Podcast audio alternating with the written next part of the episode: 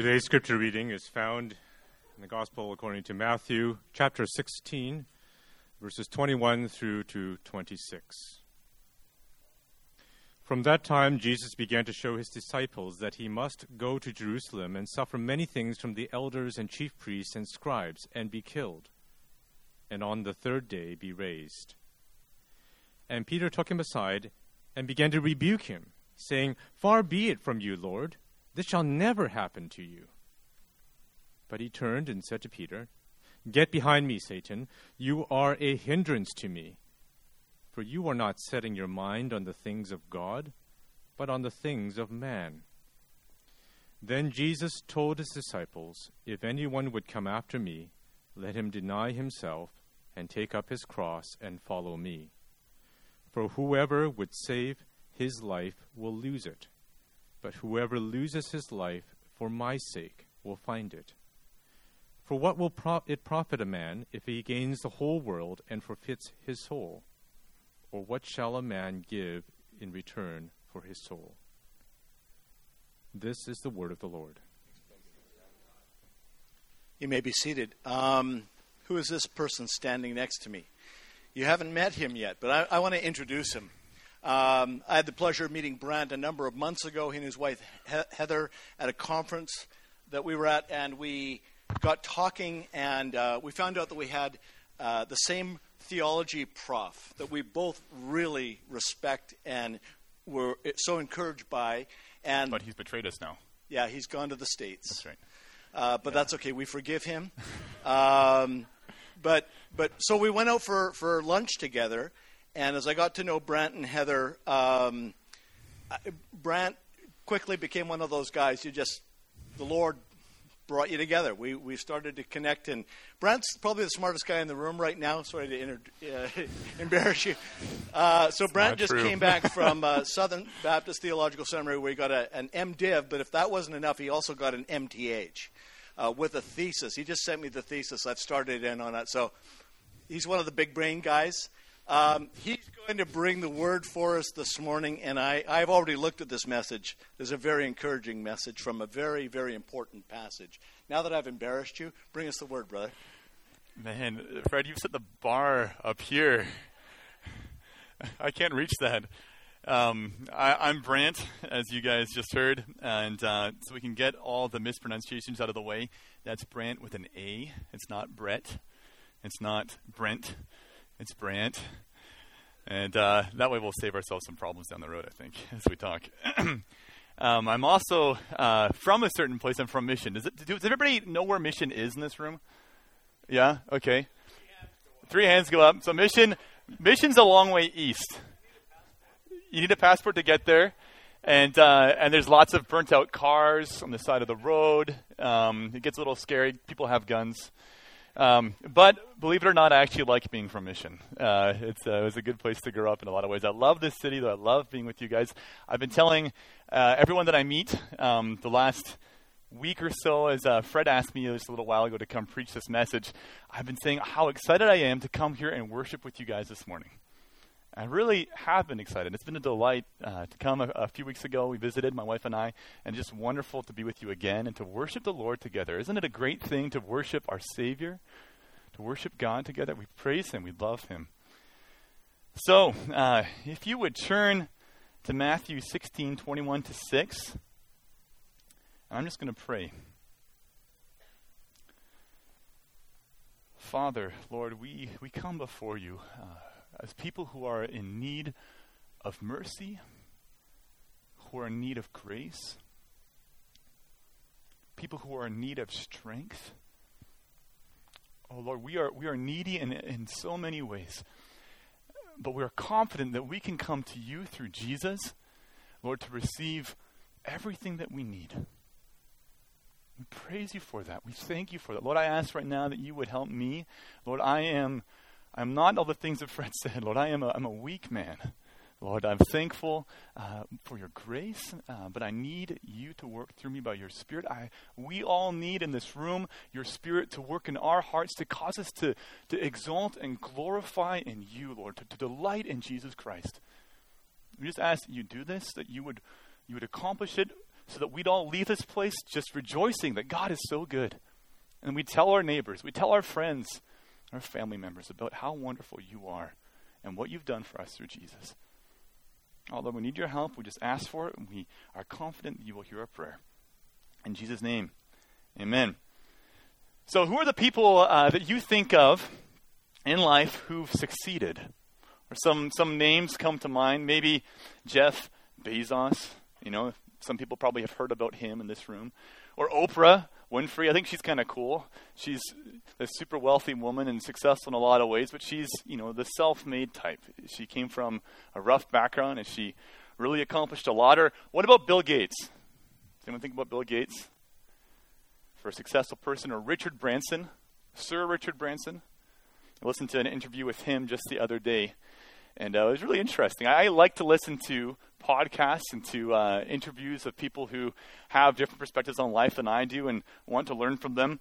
But the lives of successful people maybe are especially fascinating to us and to me. And I, I don't think it's just me that's fascinated by these people. You know, tons of books are written about their lives, aren't they? Right? How to how to unlock the code of success right? Just live like this guy. It's almost impossible, but try. You got to get up early at 5, you know, 4:30. You have to read an absurd number of books not just in a year, but every day. You got to set these awesome routines. You got to eat healthy. That's hard. I mean, I can I admit that I like McDonald's once in a while? Is it allowed in Kitsilano? Yes. Okay. Awesome. Uh, you got to be a good people person. You got to have a high emotional intelligence to to work with people and to figure these things out. And we ask ourselves, how did they get from here, where I am, how did they get to there, to where they are? And the answer is sacrifice, isn't it? Lots and lots of sacrifice. They've given up sleep, right? They've given up time with family. How about a regular work week? Forget about it. Hobbies? Not so much. But what if what if things aren't as they seem? And what if their outward success isn't really worth all those sacrifices they've made day in and day out? You know, every successful person, and I think each of us in this room does this thing where we tally up all the sacrifice that it takes to get from point A to point B, and we think, okay, is it worth it? You know, do I value point B well enough to make those sacrifices to get there. But what if we have it wrong? And what if all of our sacrifices wasted? What if those sacrifices don't lead to the comfort we've been talking about, or these guys have been talking about in this series, the comfort from the cross? What if they don't lead to ultimate, lead to ultimate comfort at all? It seems to me that before we move forward in our lives, we're going to have to do some calculating. We're going to have to ask ourselves the questions what is worth sacrificing for? Well, I have good, this, I have good news this morning. In our, in our text, Jesus has things to say to us. He's got answers for us about life and which sacrifices are worth it. And I pray that as we study God's Word together right now, that His Spirit will be at work in your heart to show you that Jesus is worth every sacrifice the life that he offers is greater than anything you could possibly hold on to. So let's read this text with me. I'm going to flip to it. In Matthew 16, 21 to 26. From that time, Jesus began to show his disciples that he must go to Jerusalem and suffer many things from the elders and chief priests and scribes and be killed, and on the third day be raised. And Peter took him aside and began to rebuke him, saying, Far be it from you, Lord, this shall never happen to you. But he turned and said to Peter, Get behind me, Satan. You are a hindrance to me. For you are not setting your mind on the things of God, but on the things of man. And then Jesus told his disciples, If anyone would come after me, let him deny himself and take up his cross and follow me. For whoever would save his life will lose it. But whoever loses his life for my sake will find it. For what will it profit a man if he gains the whole world and forfeits his soul? So before we unpack this text this morning, we recognize it comes to us from a particular book in the Bible from Matthew. So we've got to do a little work on the context to kind of get ready for the passage that we just read. So I just want to say to you, right off the, the bat, if you're not familiar with the Bible, Matthew is the first book in the New Testament, the second half of the Bible. And it's one of four Gospels or four accounts of Jesus' life. And Matthew's interest in particular as one of those Gospel accounts is to highlight to his readers that Jesus is the King who has come in fulfillment of all the things that God has promised in the first half of the Bible. God promised to, to deeply transform a sinful people, to make them new, to love God truly from the heart, to love one another, and to radically shape them to look like Him. And one of the things Matthew wants to show his readers was that to truly be a follower, a follower of God was to be a follower of Jesus Christ, the one that God had sent. And Jesus, Matthew shows us, is building a new community called the church. As we come to chapter 16, Matthew's really zooming in now on this community aspect of the book. And he recounts the way just before our passage begins that Jesus checks in with his disciples to see are they really getting it? How, how are they coming along following what Jesus has been doing, what he's been teaching? Are they up to speed? And Jesus asks them in verse 15, he said to them, But who do you say that I am? And Peter, who is one of those 12 disciples, those 12 special followers of Jesus, he answers boldly and accurately in verse 16. It's beautiful. Look what he says. Simon Peter replied, You are the Christ. You are the Son of the living God. And Peter's really saying, Jesus, I recognize that you are the one that God has promised would come to save his people. You are the answer to every promise that God has made. Peter's right. Peter gets it. So in verses 18 to 19, Jesus keeps going. And he tells Peter about the way that he would establish his church, his unstoppable new community of people who would follow him. And it's this glorious moment. There's Jesus and the 12 disciples, and they're discussing what's God, what God is doing through Jesus to build a new community of people to fill the earth with the glory of God. It's exciting stuff. They're really just sitting there standing on the tip of the iceberg, and they get a glimpse of all that's beneath them, all the glorious plans of God. But that's verses 13 to 20. When we leave that section and start our passage, we see that even Jesus' closest followers, even his 12 disciples, didn't really get it. Sure, they saw that Jesus had come to rule as the one that God had promised, but they didn't understand the scope of what Jesus would do. They didn't see how it would happen. They didn't really get what it meant to be his disciples and to follow him on his mission. It becomes apparent that Jesus is going, you've ever, you ever been here? Jesus is going this way, and the disciples are going this way. Right? I mean, I have that happen to me a lot in discussions, probably my own uh, poor communication abilities, right? And you're kind of nodding your head with, along with somebody. Uh huh. Uh huh. Uh huh. Wait, what's? Hold on a second, and you're, you're you know you're trying to figure out what happened. You know, how did we get from there? I think we're not on the same page. And you know what happens when that happens, right? What's necessary is a series of confrontational conversations sometimes to kind of sort things out, to get back on the same page. And that's what happens here. There's a severe misunderstanding, and our passage is a series of confrontations to correct what the disciples were thinking. So here's our outline. The main point is really that Jesus shows us what true life is, and he shows us what sacrifices are necessary and are meaningful in life. But he does it by two confrontations. Number one, by confronting the disciples and our understanding of who Jesus is. And then in number two, confronting our understanding of what it means to live at all. we see that in verses 24 to 26. So the first point, 21 to 23. The second point here, 24 to 26. So let's just look again. Uh, we can't read God's word enough. Let's, let's read verses 21 to 23 again. From that time, Jesus began to show his disciples that he must go to Jerusalem and suffer many things from the elders and chief priests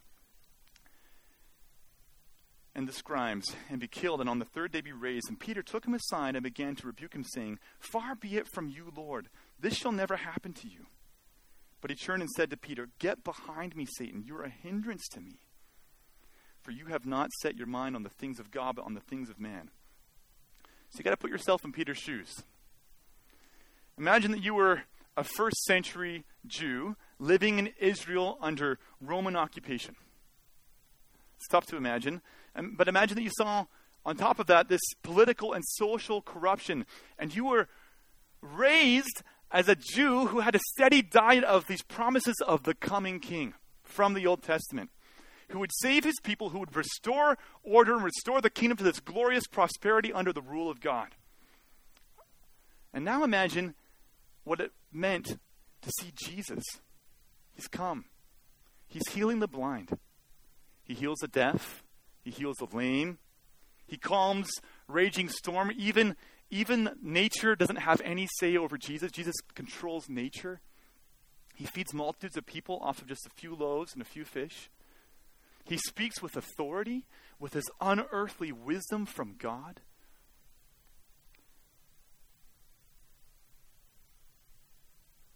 And you're thinking, man, this is the guy that God's raised up. This is the Savior that He's set up to set things right, to fulfill the promises.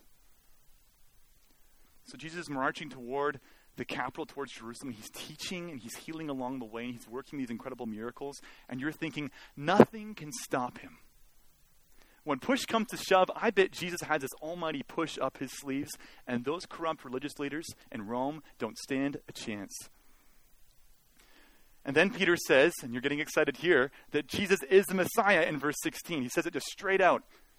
Yes, it's exactly what you thought. You suspected, and Jesus confirms it. He says that is the case. Things are going to get real really soon.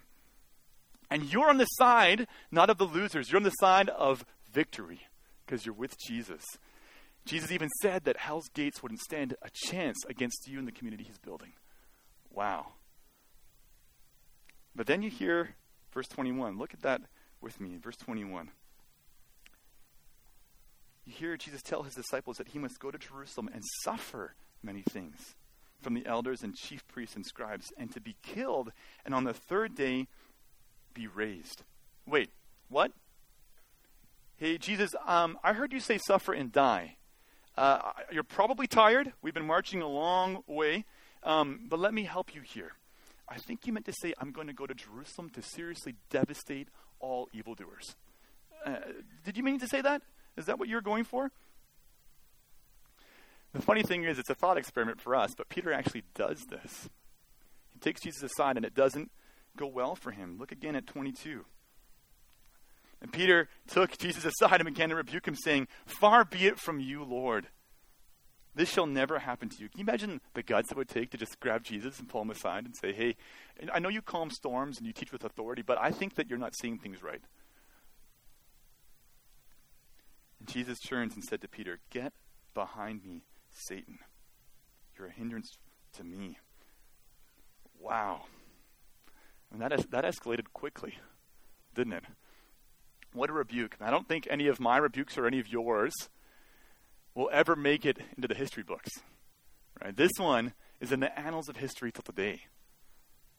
And they're famous for a reason. They show clearly how far Peter's expectations were from the plans of God. You're a hindrance to me, for you're not setting your mind on the things of God, but on the things of man. So, where did Peter go wrong? What's up with Peter? How did he miss this? You know, Peter had no room in his mind for a suffering Messiah.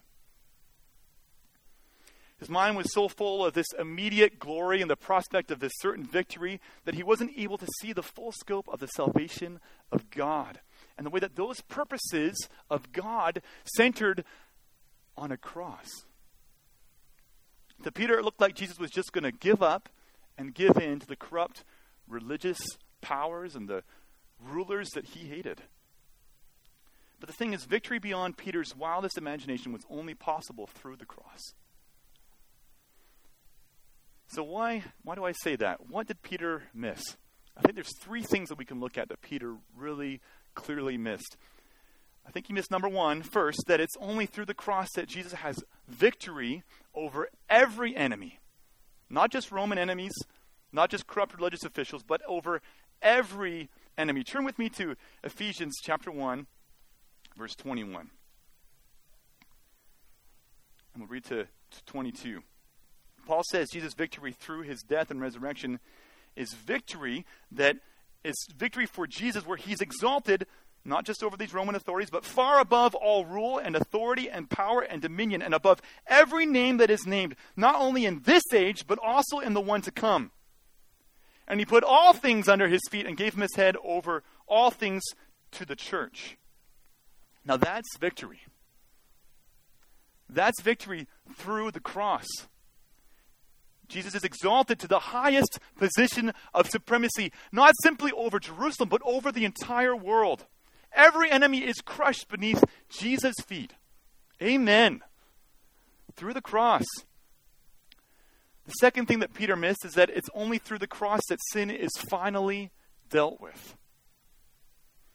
Sin in the Bible refers to the way that our human hearts are bent, not towards worship and praise and obedience of God, but away from Him, toward what is opposed by God. When I was a kid, there's this, this awesome lake in Mission. Believe it or not, there's nice places in Mission. And, uh, and there's this cool bank of sand that would go down into the lake, and we would build waterworks in that bank of sand. We dig these holes, these caves, and these tunnels, and we take the water in big buckets and we drop it down and watch it go, and it would kind of choose the path of least resistance and get into the lake. But the thing is, our hearts are like water. And they're always looking for the path of least resistance. But for us, that path is not towards righteousness and towards God, it's away from Him, it's towards sin. And our sin is serious at a level that you and I can hardly fathom. The Bible says that it's worthy of eternal punishment from holy and perfect God. And why is that? Well, our sin's against God who is infinite. And if our sin is against God who is infinite, then our sin is infinitely serious. And the only thing that's valuable enough to cover an infinitely serious sin is an infinitely valuable sacrifice. Enter Jesus, the Son of God, on a cross. On the cross, Jesus, God in human flesh, was wounded for our transgressions. As I, I listened to Jake's message from a few weeks ago, it was a great message. The punishment that brings us peace was poured out on him. And because of his infinite value, his blood is enough to cover over all of our sins so that we're accepted and we're loved by God. As his adopted sons and daughters, we're forgiven completely of every sin, past, present, and future. That's good news. I cling to that. I was clinging to that this morning. Without the cross, God's just anger towards you for your sins would never be dealt with. You know, there's a third thing, though, that Peter missed, and it's this. Peter missed that it's only through the cross that death itself is destroyed. Through Jesus' death and resurrection, we are made truly alive. Because when we become Christians, we're joined not just in his death, we're joined with him in death, but also in his new resurrection life. Just look at Ephesians again with me in chapter 2, verses 4 to 6. Paul writes, But God, being rich in mercy, because of the great love with which he loved us, even when we were dead in our trespasses, made us alive together with Christ. By grace you have been saved. And he's raised us up with him and seated us with him in the heavenly places in Jesus. So when you become a Christian, real, deep, true spiritual life, the very life of Jesus, is birthed inside of you, changing you from what you were, a person who is oriented towards sin, toward corruption and away from God, toward a person who is inclined towards God and worship through Jesus Christ. And this new birth of spiritual life is not just a little thing, it's the foretaste of eternal life in a new creation body where all will be made right. Without the death of Jesus on the cross and his subsequent resurrection, that new life doesn't even happen. We aren't raised with him. So, to sum it up, through the cross, Jesus doesn't just triumph over Rome, he doesn't just triumph over corrupt religious leaders. Jesus triumphs over every enemy. He triumphs over sin, and he triumphs over death. Peter underestimated, didn't he? You know, in the months before the, the first test of the first nuclear bomb, the Manhattan Project scientists had estimated that their bomb would yield the equivalent of between 700 and 5,000 tons of TNT.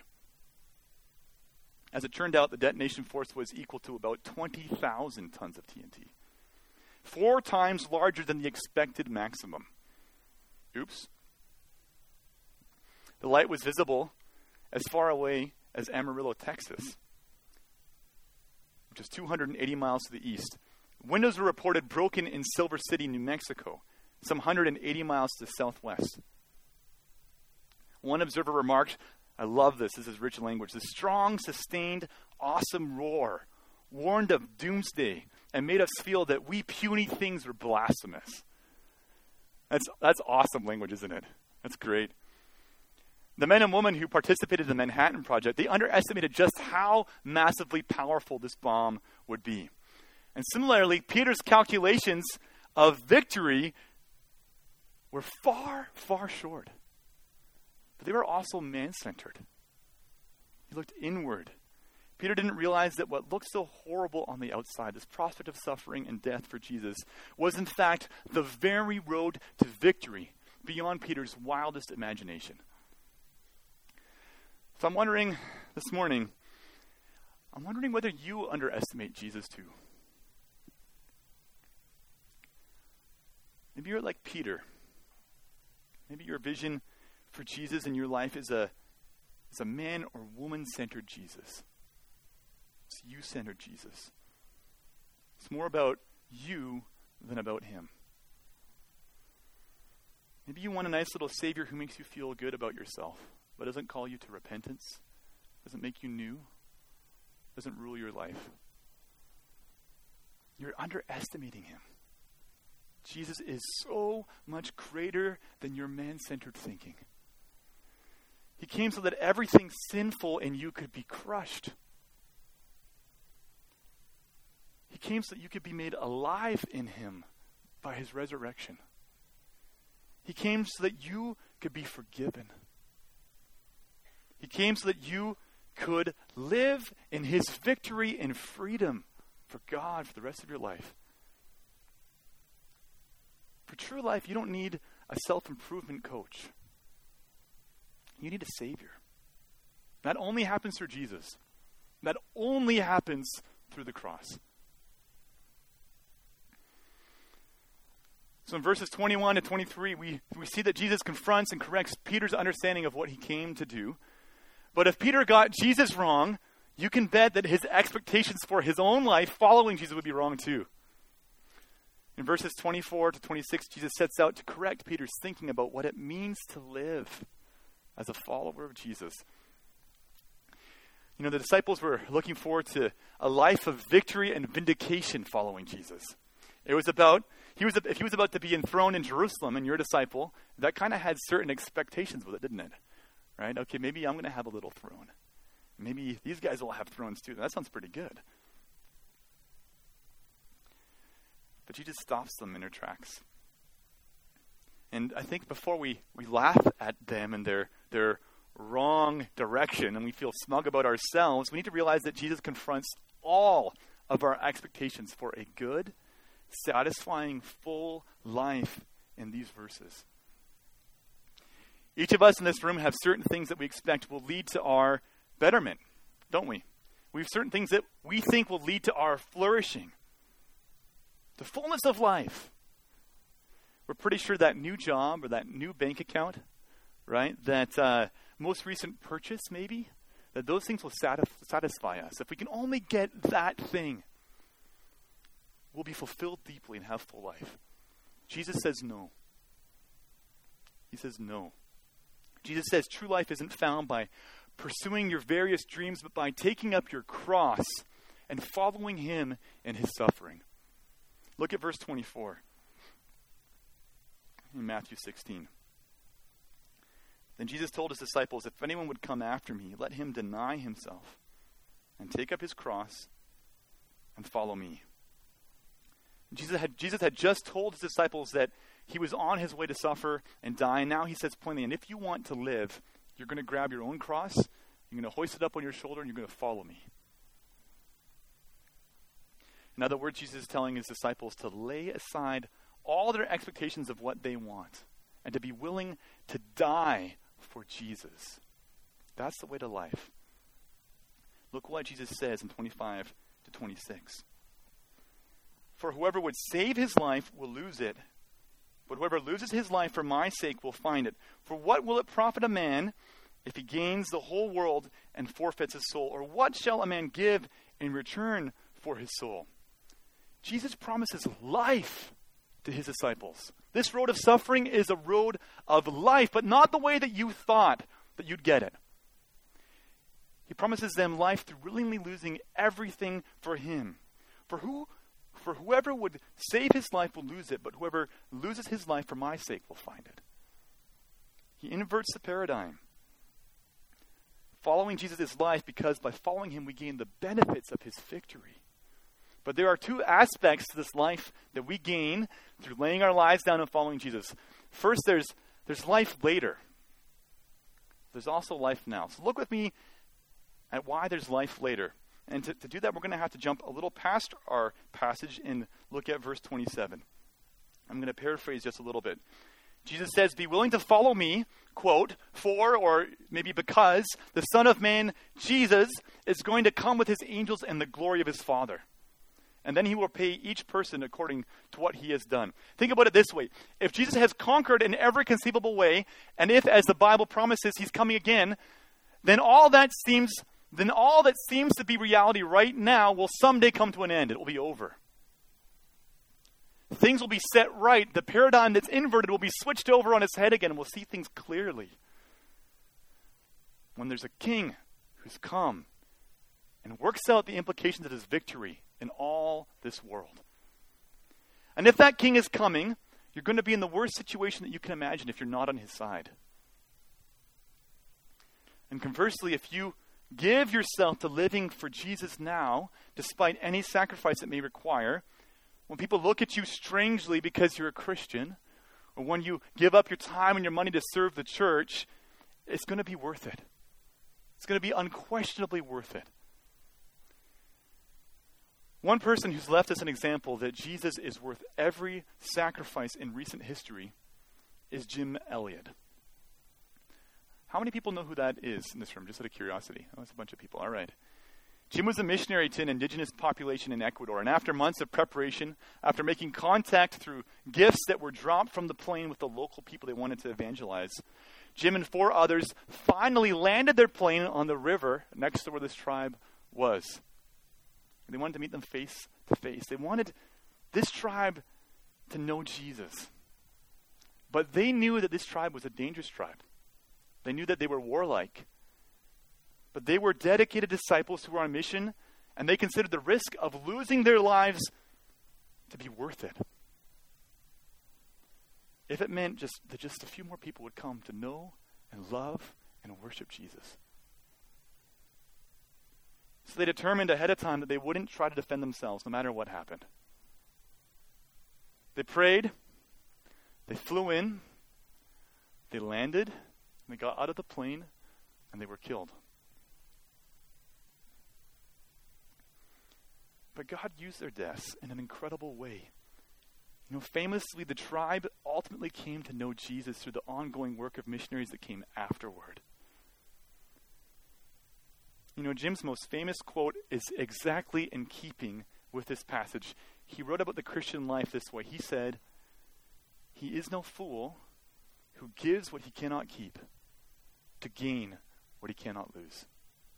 He is no fool who gives what he cannot keep to gain what he cannot lose. You want to keep your life, you're going to lose it. You lay your life down for Jesus, you're going to gain it. Our hope as Christians is profoundly eschatological. That means that we're saying that our hope extends beyond the scope of this life.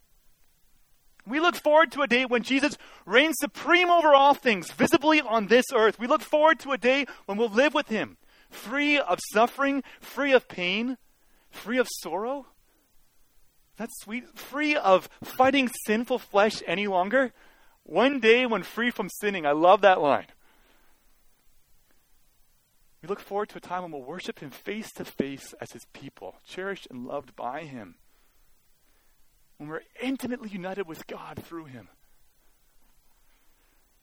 Jesus counseled to His disciples is that losing your life in order to serve Him with all that you have, no matter what it costs, is worth it. It's worth every sacrifice. It's a true way to life later. But it isn't as if the only upshot of these verses is future. You know, that's not, that's not the case. The testimony of Christian after Christian, both in Scripture and today, is that living with Jesus, with loss, with sacrifice, willingly serving Him despite anything it might cost, is worth it even now. Because living for Jesus is to have fellowship with Jesus, and that's what we're made for. Do you know that? That's what we're made for. And do you know that you really need to use things how they were made? Right? If you want to wash your clothes, I doubt you put the oven on at 450. Toss a bunch of your clothes in there just to kind of, oh, I got to clean these things up a little bit. I mean, you sterilize them, but you do a lot more than that. What about uh, your pets? If you have pets, you know, maybe you're thinking, I think I'd like to use my fridge as their as their house. Put a little milk in there. You know, the cleanup would be pretty horrible, I think. But as human beings, we were made to worship God. Through living our lives in service for our Savior, for Jesus. That's what we're made for. And I think that we're often dissatisfied people in life because we keep getting it wrong. We keep stirring our cake mix with an iPhone. And our sinful hearts and the world around us prompts us to pursue ourselves all the time. But we weren't created for ourselves. We were created to live for another. And just open your eyes next time you walk down the street. Isn't it true that every advertisement is just a promise of you 2.0? Right? You with better sex. You with more money. You with more personal power. You with a better house. Jesus' words are a severe and specific and needed warning to us that you 2.0 is a false promise of life. Jesus says, seeking to save your life, trying to live more and more for you, that's the way to death. Can't you feel that truth in your own life? Can't you feel that? Just stop. I know this is uncomfortable. We don't like to do this. Stop and, and think about yourself. Look deep inside. Has living for yourself been life giving? Truly? Deeply? Ultimately? No. But even if it feels satisfying right now in the moment, I promise you, a day will come soon when you'll be forced to see that the emperor has no clothes. And the emperor is you. You are made for the worship and the praise of God, not for you 2.0. The deepest joys of our lives are actually the opposite of turning inward. I love to hike in the mountains. I love to be up and on this precipice, and I don't go there so I can you know, take a, a, a, selfie, although I guess that happens sometimes. I don't go there to take a, a mirror out maybe and look at my own reflection. We'll say that. Right? I, I go there to get lost in the grandeur of something bigger than myself.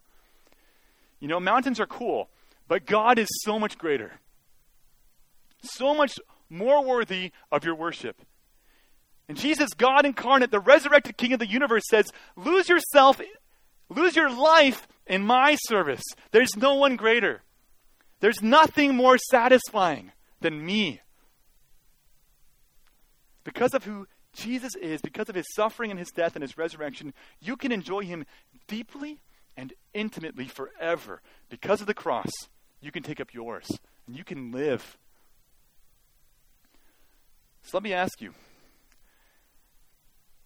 what are you holding on to that keeps you from having more of Jesus? We all do this. I do this. What's keeping you from willingly losing your life for Him? Is it your money? Is it your personal time? Is it your hobbies? Is it your reputation? Is it your sense that you need to impress the people around you? Maybe you just don't want to look foolish. Maybe you don't want to give up your reputation because people will look down on you. They'll malign you for, for being true follower of Christ. But whatever you're holding on to, it's not worth it. It's not worth it if it keeps you from true life, from Jesus, and from serving Him. So consider this as we wrap up. Back in the day when, you know, the buffalo would be herded up together and they would be driven towards certain death off a cliff, do you think that the buffalo in the middle would have easily been able to stop and kind of hit the brakes and consider, you know, I, I don't know this is going to work out very well. You know, guys, uh, maybe just wait up. Maybe we should turn around.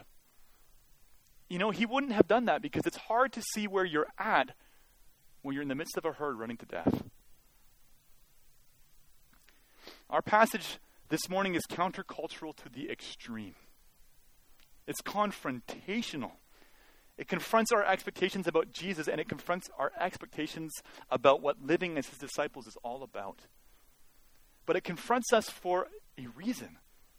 Because we are living in a world full of people running at breakneck speed toward death. But ultimate comfort, joy, and life aren't around the corner of that racetrack. They're not around the corner of the pursuit of you 2.0. Those sacrifices aren't worth it. Paradoxically, life abundant is found in taking up your crosses, denying yourselves, and living for Jesus. We have a message of hope, guys. Let's live it. Let's share it with those around us. Amen? Amen. Let's pray. Oh, Father, Lord, we are confronted by your word. Your word is good. Uh, Lord, we, we praise you that you have been so wise to send Jesus to us so that we would get a glimpse of you in a fuller way, so we would see that it's not worth it to pursue ourselves. It's worth it to pursue Jesus and to lose our lives in his service. Oh Lord, I ask that you would change our hearts, that you would uh, ignite a flame in our hearts of love for Jesus so that we would consider any loss as a small thing compared to the immeasurable riches of knowing him. We ask this in his name, Jesus' name. Amen. Thanks for listening. For more information about Christ City Church in Vancouver, please visit christcitychurch.ca. We invite you to join us in praying that God's kingdom would come in Vancouver as it is in heaven.